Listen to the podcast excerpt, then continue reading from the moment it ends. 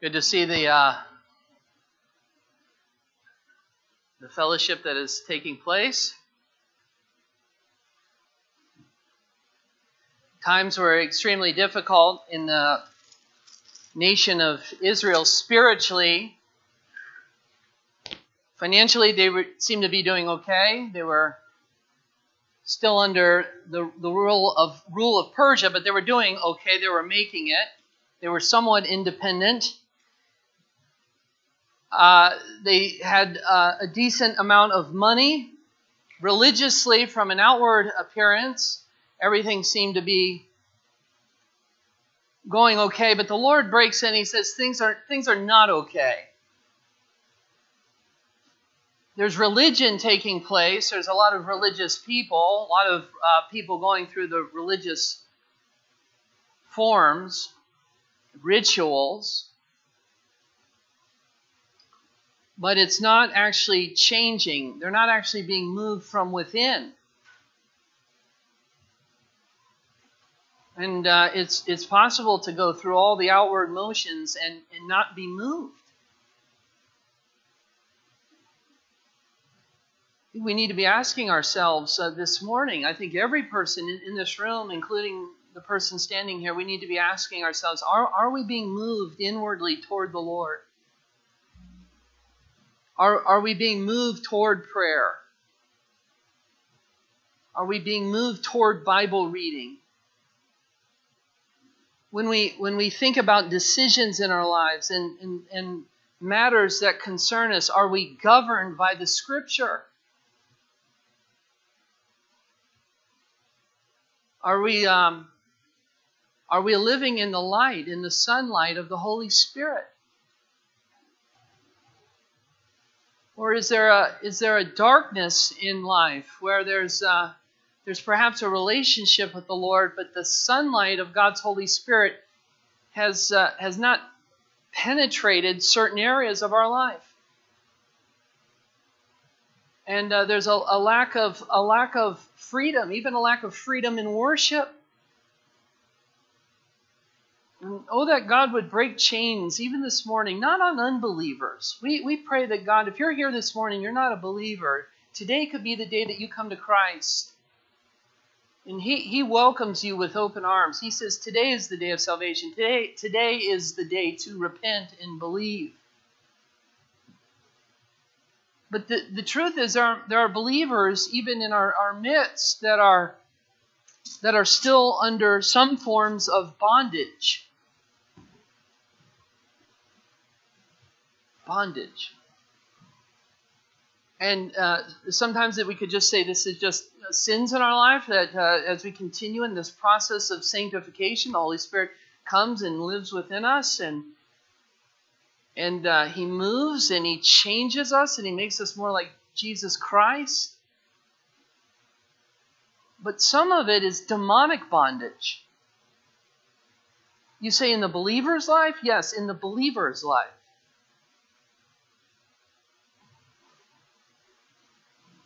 And I, I, think that the Lord would want to raise up within this church a, a praying group of people to where we're actually seeing chains broken, where it's not just week after week where we're just kind of praying for the same thing, the same thing. No victory, no bondage breaking. Something radical needs to take place. Radical.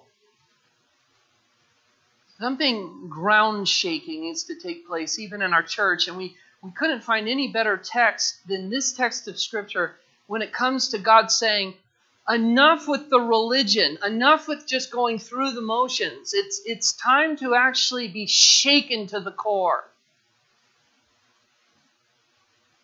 To be really shaken. To be, uh, to be deeply moved by God to where He becomes our, our ultimate treasure. He becomes the goal that we're seeking in all of life. This life is so short. Oh, is it short? And there is a real eternity.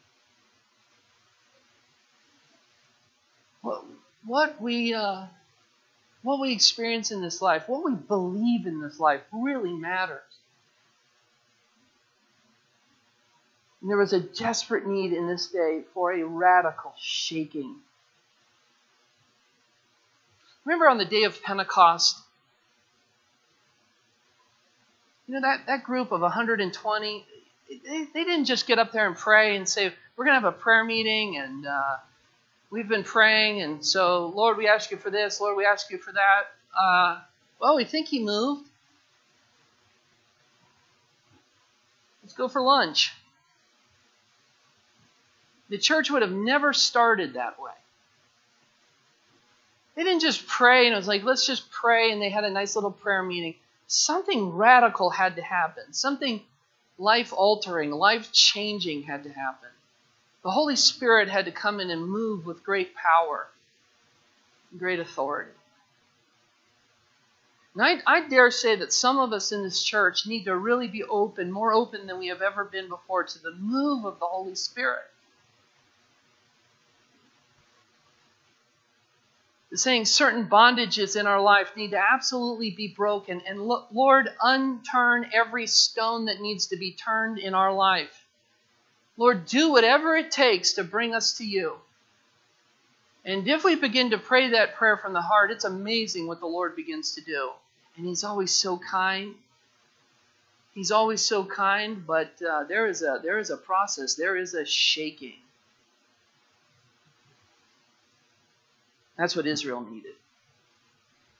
The Lord is so kind not to let His church the Lord is so kind not to let his people just continue. The Lord doesn't just say, "Well, I'm going to zip my lips. I'm not going to I'm not going to say anything." I'll learn to just accept religion as you, want to do it, Israel. You can just continue on in, in your religion, no big deal. No, the Lord has spoken. And, and He wants to change us. Listen, He wants to change us so radically, so thoroughly, that it changes who we are in secret.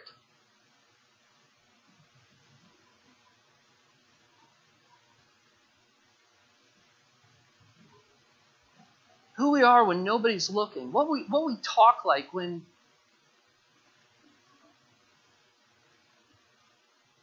when no one's there. That's righteous. Character, character is what we are. Char- listen, character is what we are. Holiness is what we are when nobody's around.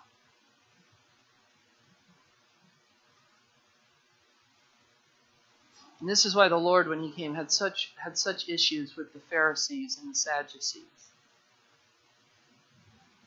They were so polished. They were so polished outwardly.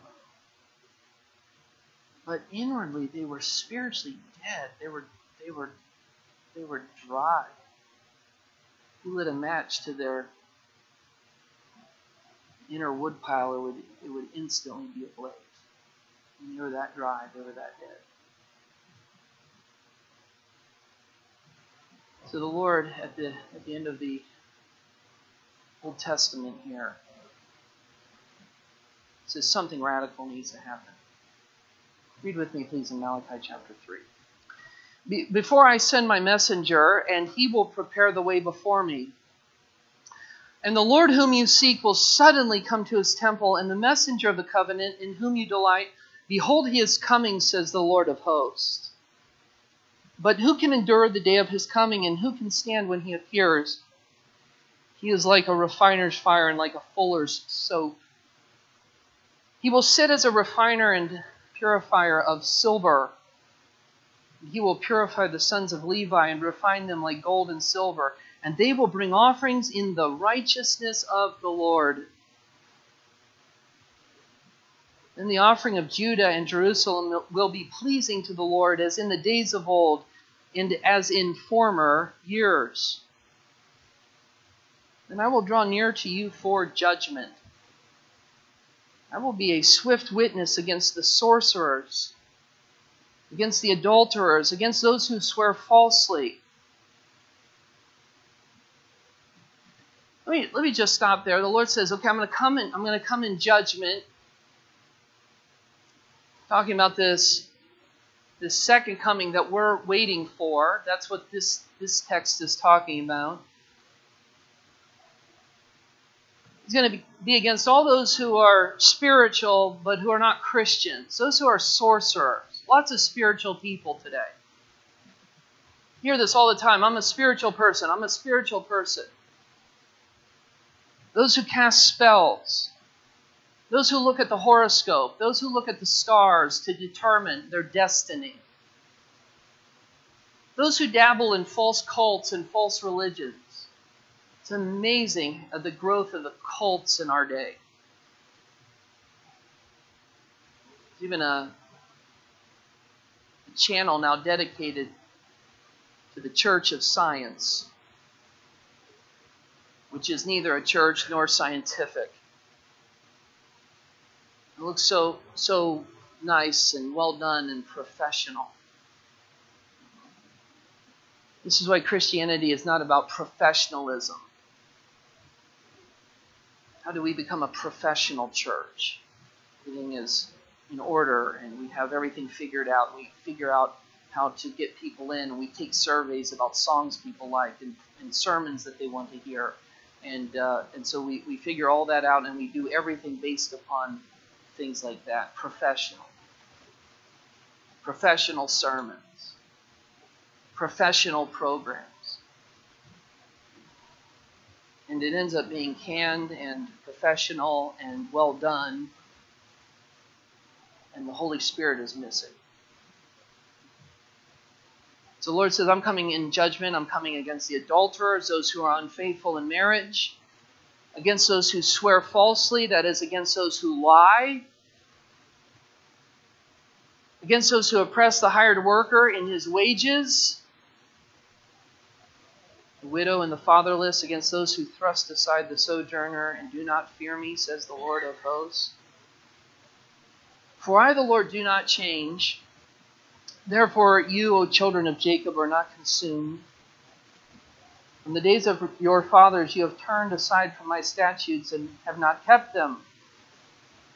Return to me, and I will return to you, says the Lord of hosts. But you say, How, how shall we return? Will man rob God? Yet you are robbing me. But you say, How have we robbed you? Your tithes and contributions. You are cursed with a curse, for you are robbing me, the whole nation of you. Bring the full tithe into the storehouse, that there may be food in my house, and thereby put me to the test, says the Lord of hosts. If I will not open the windows of heaven for you and pour down for you a blessing until there is no more need, I will rebuke the devourer for you, so that it will not destroy the fruits of your soil, and your vine in the field shall not fail to bear, says the Lord of hosts. Then all nations will call you blessed, for you will be a land of delight, says the Lord of hosts. Lord of hosts, Lord of hosts, Lord of hosts. Malachi loves this term uses it more than others. Lord of hosts. Your words have been hard against me, says the Lord. Verse 13. But you say, How have we spoken against you? You have said it is vain to serve God. What is the profit of our keeping his charge of walking as in mourning before the Lord of hosts? Now we call the arrogant blessed. Evildoers not only prosper, but they put God to the test and they escape. Then those who feared the Lord spoke with one another. The Lord paid attention and heard them, and a book of remembrance was written before him of those who feared the Lord and esteemed his name.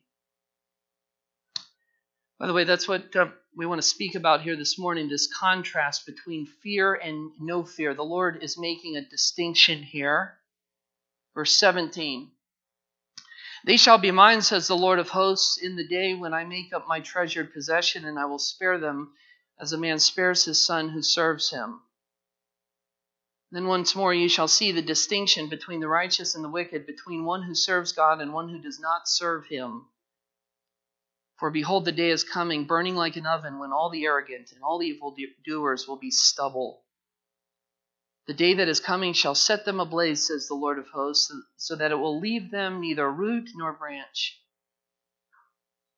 But for you who fear my name, the Sun of Righteousness shall rise with healing in its wings. You shall go out leaping like calves from the stall. It's a beautiful picture of, uh, I haven't seen it, I'm not a farmer, but I've read about it. But about a new calf leaping around, the joy of a calf out in the sunlight released from the barn. Lord saying, You're going to be happy. You're going to be full of joy, leaping around like that. You ever been so happy you could jump for joy? You know, not not manufactured, not coming in, we're just jumping up and down to do it, but your heart is so filled with joy. And you shall tread down the wicked, for they will be ashes under the soles of your feet on the day when I act, says the Lord of hosts. Remember the law of my servant Moses, the statutes and rules that I commanded him at Horeb for all Israel. Behold, I will send you Elijah the prophet before the great and awesome day of the Lord comes. And he will turn the hearts of fathers to their children and the hearts of children to their fathers lest I come and strike the land with a decree of utter destruction. So the Lord says uh, something radical has to happen here. And um, before I send my main messenger, my messenger, I'm going to send one who prepares his way. So, Israel, I'm not going to let you continue on in this religious lifestyle, but I'm going to intervene. And, and this is what we even pray for. We say, Lord, would you, would you intervene? God, when we come into church, we, we want to sense the manifest presence of your Holy Spirit. We, we want to be changed. We, we don't want to just go through the motions. And God says, I will send you messengers. He sent here before Christ, He sent a specific messenger, verse 1, I will send my messenger and he will prepare the way before me. So there's going to be a messenger who comes before Christ, and chapter 4, verse 5 even gives us more specific information about this one who is a waymaker, the one who prepares the path for the way of the Lord. And he says, Behold, I will send you Elijah the prophet. That is, he's, he's saying, I'm going to send you one like Elijah. Remember, Elijah had gone up into heaven in a whirlwind with a fiery chariot. And he's not saying, I'm literally going to send you Elijah, but I'm going to send you one who comes in the spirit of Elijah with his power, with his kind of message before the great and awesome day of the Lord comes. So before the Lord comes, there is going to come this messenger. And uh, perhaps before the Lord even comes in power in our day, he sends people who begin to break up the ground, who begin to till the soil, who have spiritual insight. The Lord has given them spiritual insight to see the Lord is going to move, and his people, there's always a remnant of people that are saying, Lord, move. Lord, we have experienced you in the past. The, the reason that you're here today, if you're a believer, is because at some point in your life you experienced the awesome power of the Holy Spirit and there was somebody, whether it was a mother, a father, a preacher, somebody at work, who spoke the good word of God to you and you responded to that. They began to use the word of God and till up that soil in your heart, and you began to think about the things of God. And as your heart was broken up, there came a point where you experienced Him. And there are people here who would say, Oh Lord, do it again. Lord, would you come in power like the Welsh revival, 1905? I was listening to a preacher this, this past week, and he, he remembered that as, as a child. He, he, re, he remembered the power of that revival. And if you've experienced God, you remember back today's worship services where you didn't want to leave. The power of God was so intense, the love of God was, was there in such a way that you could sit there for hours. And even after the singing was done, and even after the, the praying was done, and after the preaching was done, and after the altar call, And uh, the closing prayer, there are still people that are simply sitting there stunned in the presence of God in silence. Oh Lord, thank you for your presence. The Lord wants to break our hearts up, till them up like with a plow. Before the Lord's messenger would come, he would send another one who was not the Christ, who was not the Lord, who would prepare his way and say, Listen, I'm, I'm not the Messiah, I'm not the Christ. In fact, they would come and they would say to him, Are you Elijah? Why would they say that? Because they had read Malachi. You Elijah? And he says, No, no, no, I'm not actually Elijah. But he comes with the same prophetic ministry. And the ministry of every preacher is not to point to themselves, but is to point to Christ. And say, oh, no, no, no. The, the message that we preach, we preach not ourselves, but we preach Christ crucified. Christ crucified. And so the Lord says here, I'm going to I'm going to send one who's going to come. He's going to come before and he's going to do this marvelous work of turning hearts of fathers to their children. And the hearts of children to their fathers. So, this would be the ministry of this person. Intense work, the work that only God could do.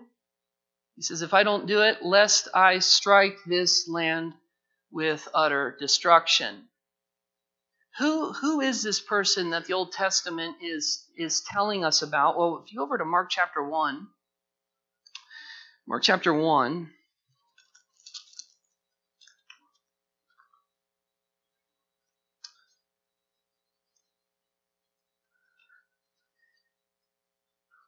By the way, this wasn't only prophesied by Malachi, it was prophesied by Isaiah. Mark chapter 1, the beginning of the gospel of Jesus Christ, the Son of God, verse 2, as it is written in Isaiah the prophet, Behold, I will send my messenger before your face who will prepare your way. So this is this is taking the Old Testament teaching and this is saying, now this is being fulfilled. This messenger that God had said through the prophet Isaiah, through the prophet Malachi, is now actually coming. And when the Lord ever says somebody's actually going to come, they really come. So when the Lord says that he's going to send this messenger, he actually came. When he says he's going to send the Messiah, the Messiah actually comes. When he says he's going to send the Messiah a second time, it means he's actually going to come. Wouldn't that be awesome if we're all alive when that happens? Could happen. We're sitting here, and the next thing we know, we hear some trumpets going off, and we're in the air. Talk about leaping like calves, kicking our feet in the air, high fives all around. Say that's crazy. Oh, it's not crazy, it's the truth. In fact, without that truth, we might as well close this Bible up and just go home. Let's go home and make some cookies.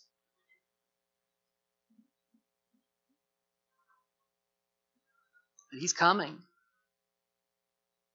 This is the wonderful thing about the Bible. It's so specific. It says, I'm going to send this messenger before him. He's going to be like Elijah, and he comes with camel hair, eat, eating locusts and wild honey, all this wild food out in the wilderness. Unbelievable guy. Wow, it actually happened. The voice, verse 3, the voice of one crying in the wilderness. Here it is Prepare the way of the Lord and make his path straight. So the Lord is um, the Lord is about to do something marvelous here. He's about to come in great power and great authority. This Mark chapter one tells us that this is none other than John the Baptist. This is the one who comes and prepares the way of the Lord. But then the Lord is actually coming. So John the Baptist is saying, Listen, I, I, I baptize you, but I just baptize you in water. He who comes after me, he's going to be the one who baptizes you in the Holy Spirit. In fact, this is exactly what Israel needed. They needed something so radical, so different, so life transforming that it would actually change them from the inside and he says about this one who comes, when he comes, when the Lord comes. Look at verse 1 of chapter 3 of Malachi.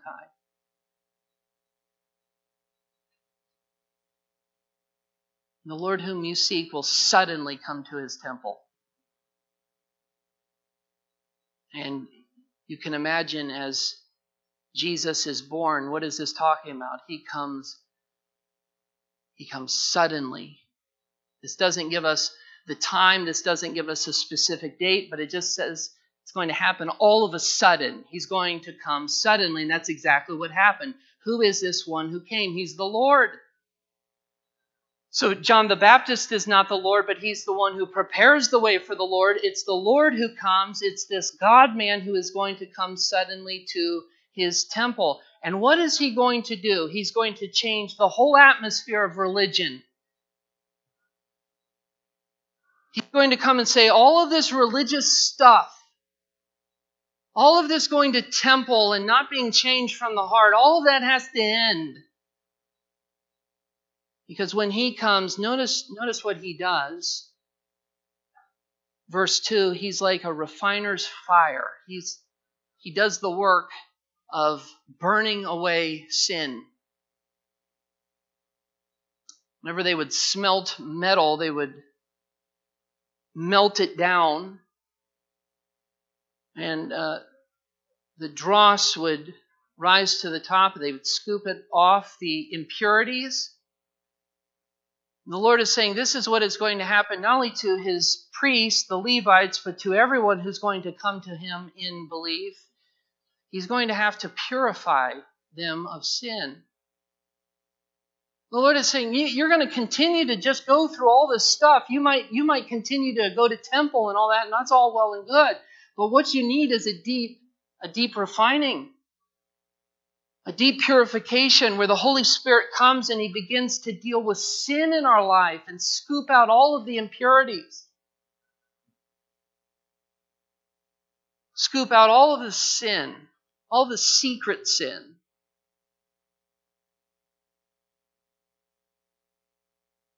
This is the only way the Lord works.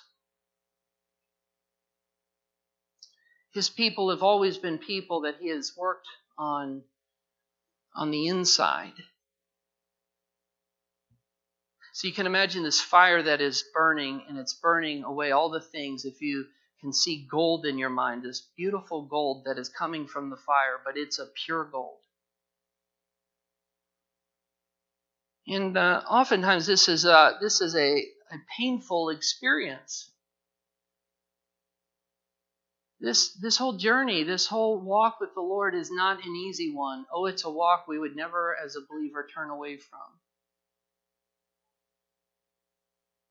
There's not enough money that you could find in the world to, to pay somebody who really believes in Christ, who is going through this process of refining.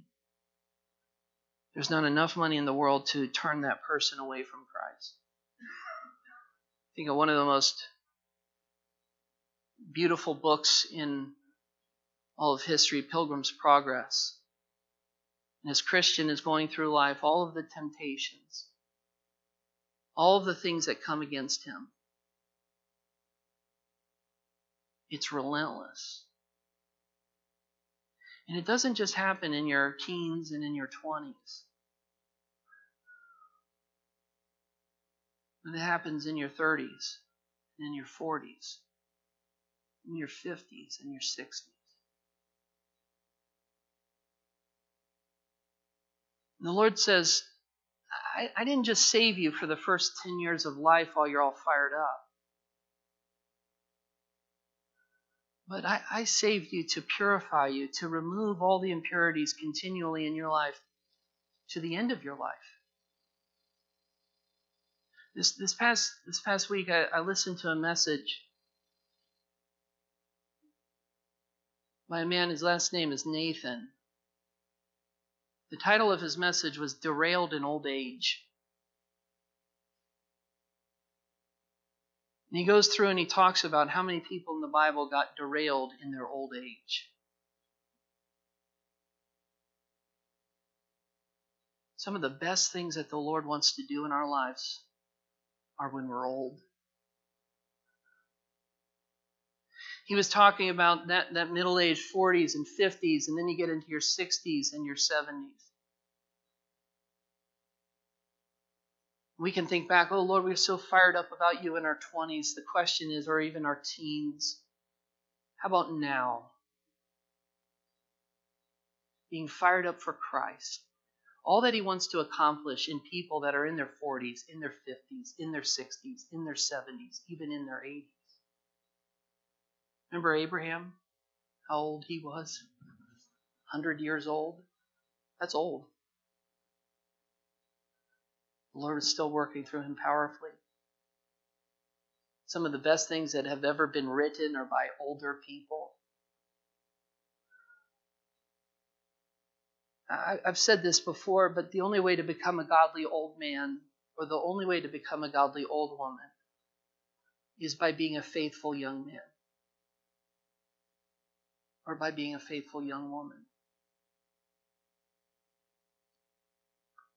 And life seems long, but as we go through these different stages in life, he wants he wants us to continue on in power. He wants to continue to sanctify us, continue to do these things, not for just a little while, but for our whole life. But he doesn't only talk here about refining, but he also talks about washing. Verse, three, uh, verse 2 there, like the, the washing of a fuller, a fuller is one who washes primarily wool. They would take water and they would also take soap and they would wash out the impurities. They would wash out the impurities, the oil, the stains. We have a spot remover today. We have all different kinds of detergents that we use. My wife even likes to make her own detergent. And so we have all sorts of different kinds of even homemade uh, detergents and, and stain removers and spot removers. One of the um, freshest and best smelling places to be is the dry cleaners. I don't know what I like about the, the dry cleaners. In fact, I'm not even there that often. But I like going into the dry cleaners. Everything smells clean. And it's fresh. And there's water in the washing machines and big bubbles of soap and steam and it's a neat place. Neat place to take a field trip to, maybe. Okay, here we are at the ironing board and the washing machine. But uh, one thing that is is tough to go through is if you're the actual fabric. It's easy to stand there and watch the soap, and it's easy to watch the water. It would be tough if the fabric were living. And to go through the hot iron, and to go through the hot water, and all of the soaps. In fact, a fuller would often use sticks to, to beat the wool in order to use this soap and this water to take all of the impurities out of it. And so, as the Lord is washing and as He's cleansing our hearts with the, the washing of the Word of the water, the washing of the Holy Spirit, oh, it, it smells good and it's, it's pleasant in many ways, but it's also very difficult and very, very tough. So, if you have signed up for the Christian life, the, the words that the Lord uses here is He says, I want to I want to clean you from the inside. I'm going to put you as a Christian through the fire. You say, but my Christian life has been nothing but cakes and uh, walking out to the mailbox and collecting checks and walking around in a robe. Then you haven't lived the Christian life. Oh, the Christian life is full of joy, but it's also full of difficulty, full of trials, full of temptations, full of snares. And this is why the Lord says, You can't clean yourself. All the things that you try to clean yourself with dirty soap, filthy water. You say, Well, I do all of these different things. The Lord says you're trying to clean yourself, but you're not getting clean. There's people who try to cleanse themselves, and it's not working. They're turning on the shower and they're taking dry showers. They're getting out just the same as when they walked in. I remember being on a missions trip and this one kid, every every day we had to go and we had to take our showers before before the day got started. And instead of taking showers, all he would do was spritz himself with cologne. And you can imagine it was hot. This is during the summer. And so he would just spritz himself with cheap cologne. He'd go through all the hot day like that, and then he'd go to bed like that, and then wake up and spritz himself with some more cologne. That's not a way to get clean. In fact, that's a way to smell.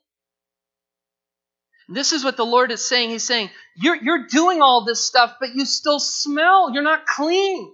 You need the washing. There's here's a beautiful, here's a beautiful word for us. Water. Water. What a beautiful word. How cleansing. How life giving. How wonderful. Oh, when you're thirsty, I mean, really thirsty, there's nothing like a cold drink of water. When you're really filthy, there's nothing like getting clean in a bathtub or a shower. Come out clean. The Lord says it might be rough and tumble. In fact, it is going to be rough and tumble. You're going to be like the clothes in the washing machine. You're being tossed around. It's easy to watch the process from outside. It's much different when you're being tossed around in the tumbler. You can't clean yourself. Jeremiah chapter 2, if you flip over there, Jeremiah chapter 2.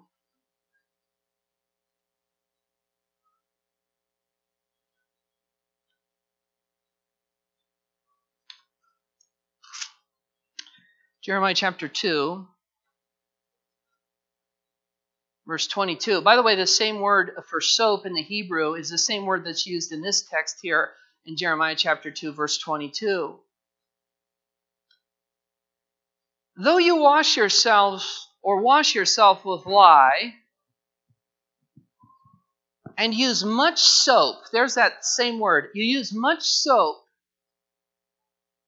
the stain of your guilt is still before me, declares the Lord God. So the Lord, the Lord is saying, okay, you, you need to be cleansed, but you're trying, you're trying to wash yourself. So the Lord says, here's what I'm going to do. I need to shake things up. I'm going to shake them up to the core. So instead of just allowing this process to just continue on and on, month after month, year after year, day after day, what I'm going to do is I'm going to send my messenger who's going to begin to break up the ground, get your hearts ready for the move of the Holy Spirit. And he's going to preach things like repentance and true belief in Christ. He's going to talk about the Messiah who comes after him. He's going to begin to whet the appetite of those who are looking for Christ. Then John says, I come and I dunk you in the dirty Jordan. I, I, don't do anything as far as your, your spiritual health goes. All of this is just a symbol of something that's going on inside. But there's one who's going to come and he's going to wash you with spiritual soap and water. There's one who's going to come who's going to send the Holy Spirit, the flame of the Holy Spirit, to burn away all impurities. When you come out, like at the dry cleaners, you're going to come out beautiful and clean and smelling really good. Fresh. If it smells clean, it is clean. Okay, maybe not.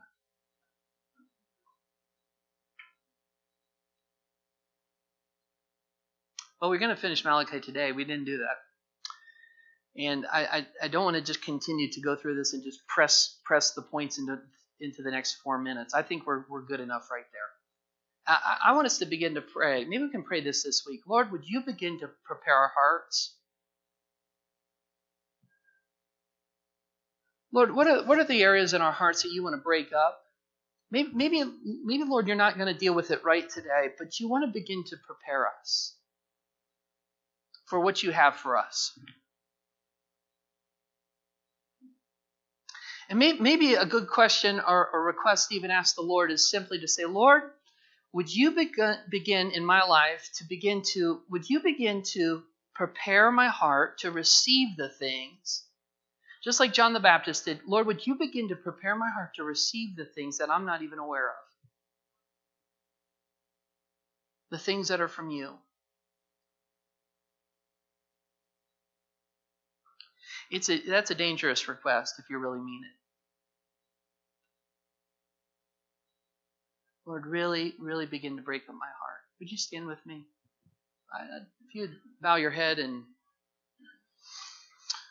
close your eyes as we um, begin to close in, in prayer. Father, we, we thank you for the work of the Holy Spirit. We thank you for the work of um, of God in our lives. Lord, we ask you that you would begin to break up within our hearts things that you're, you're, you're wanting to till up by the, by the preaching of your word. And, and, and Lord, would you, would you prepare us to, to wash us anew, wash us afresh? We thank you, Lord, that you're so good. As we sang earlier, you're a good father.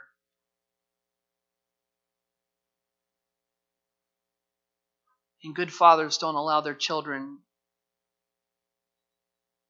to swim in sewage.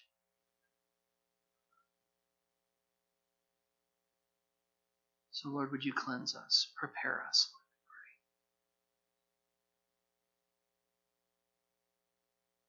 Thank you, Lord Jesus.